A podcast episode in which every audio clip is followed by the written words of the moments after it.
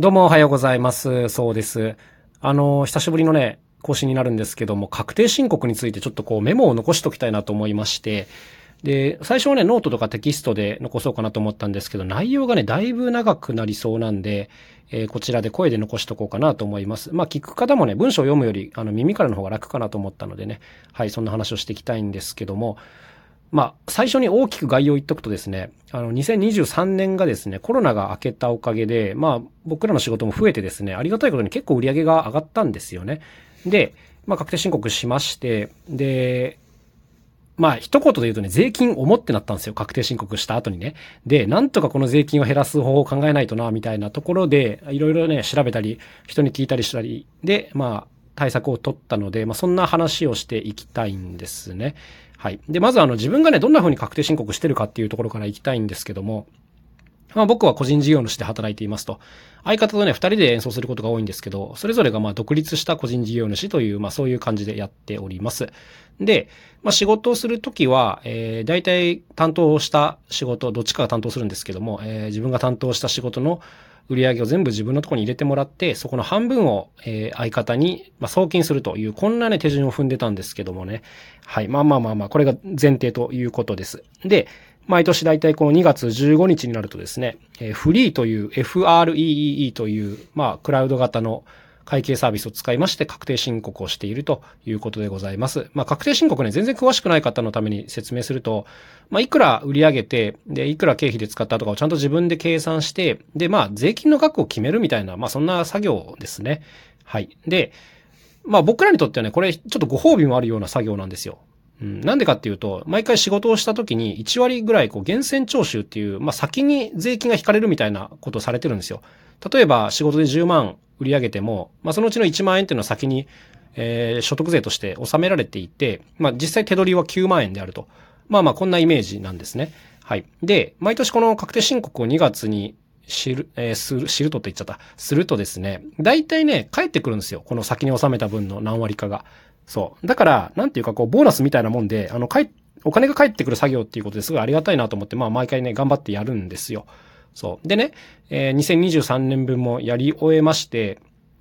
で、まあ一応帰ってくるんですけども、えー、まあ、下手にね、稼いだ分、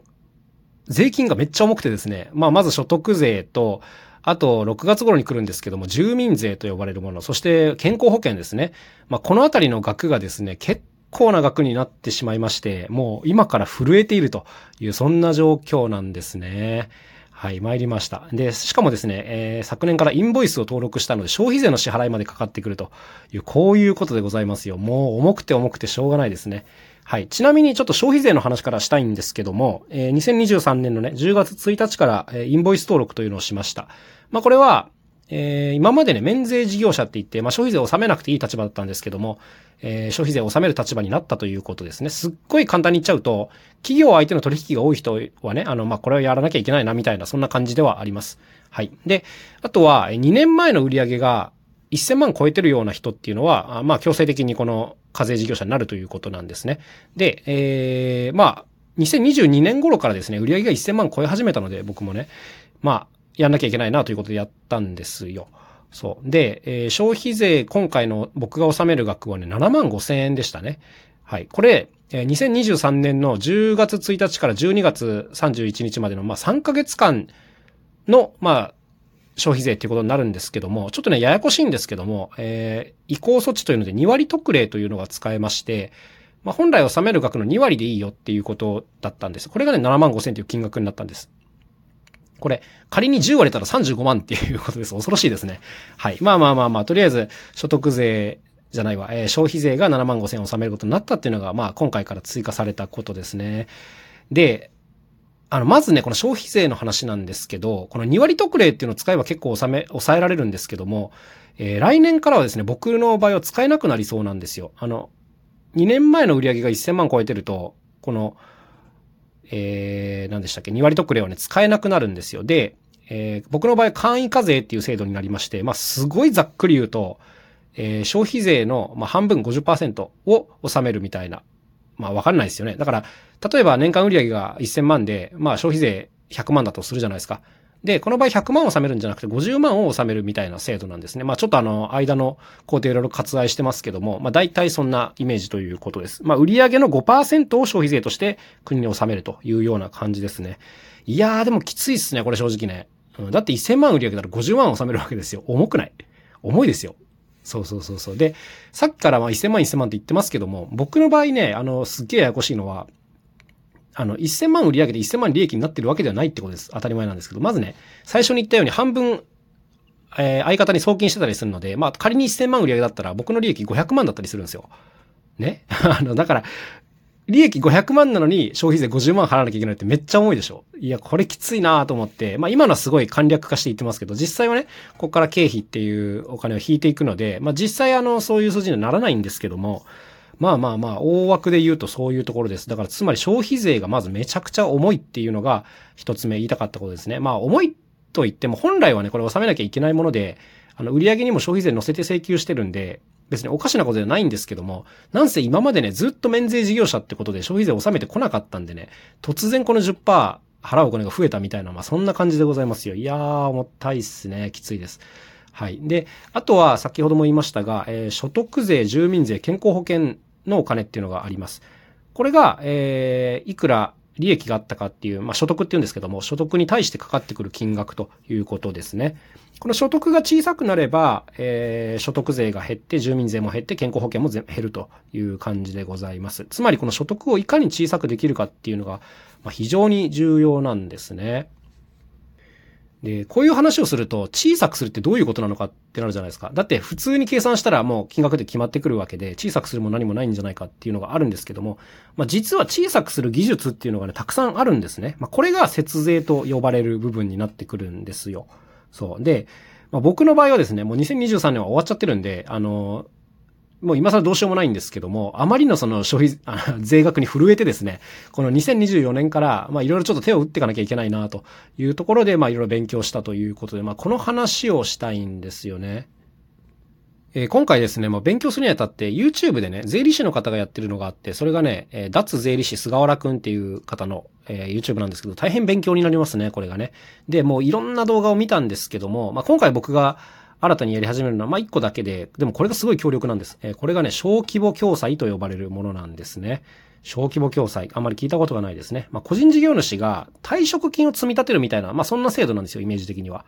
退職するときに、えー、全部返ってくるみたいな、そういう、まあ、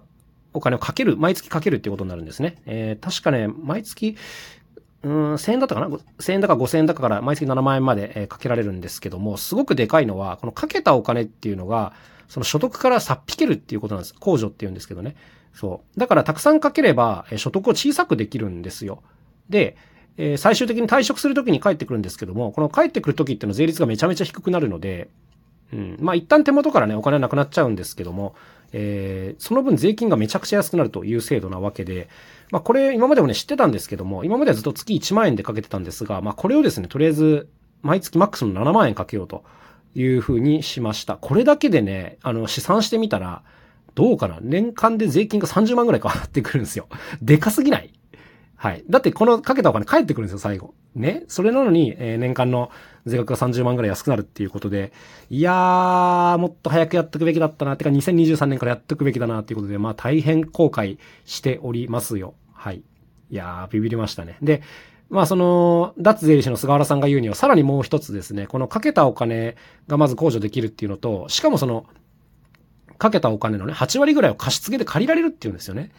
で、利率は1.5%なんです、年間ね。で、えー、借りたお金を、例えば年5%とかで運用できれば、まあその差額っていうのがさらに利益になるんで、税金減らしつつ、えー、利益も出せるような方法なんですよっていうことを教えてくれてて、これすげえやんと思って、まあ、これを今ね、調べてる最中ということなんですね。まあ、僕今まであんまり大した額をこうかけてないので、えー、大した額借りられないんですけども、これできればめっちゃいいやんっていうことでね、まあ、ある程度、掛け金貯まったらこれやってみようかなというところでございます。はい。結構ね、ややこしい話をしているんですけども、なんとなく伝わったでしょうか。まあ、とにかく何が言いたいかっていうと、小規模共済かけた方がいいよっていうことです。しかも余裕があるならマックスかけた方が、まあ、圧倒的に税金かからなくなるんで、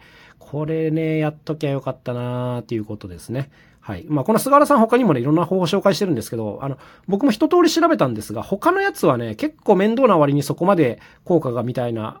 のも正直感じたので、この小規模共済っていうのが一番簡単で、一番インパクトがあるなという、そんなお話でございました。まあ、個人事業主の方はね、よかったら参考にしていただければなというふうに思います。はい。えー、で、次回、あの、次回っていうかね、次の回もう一回収録するんですけども、そっちはですね、今回ちょっと新たに、まあ、気づいたこととか、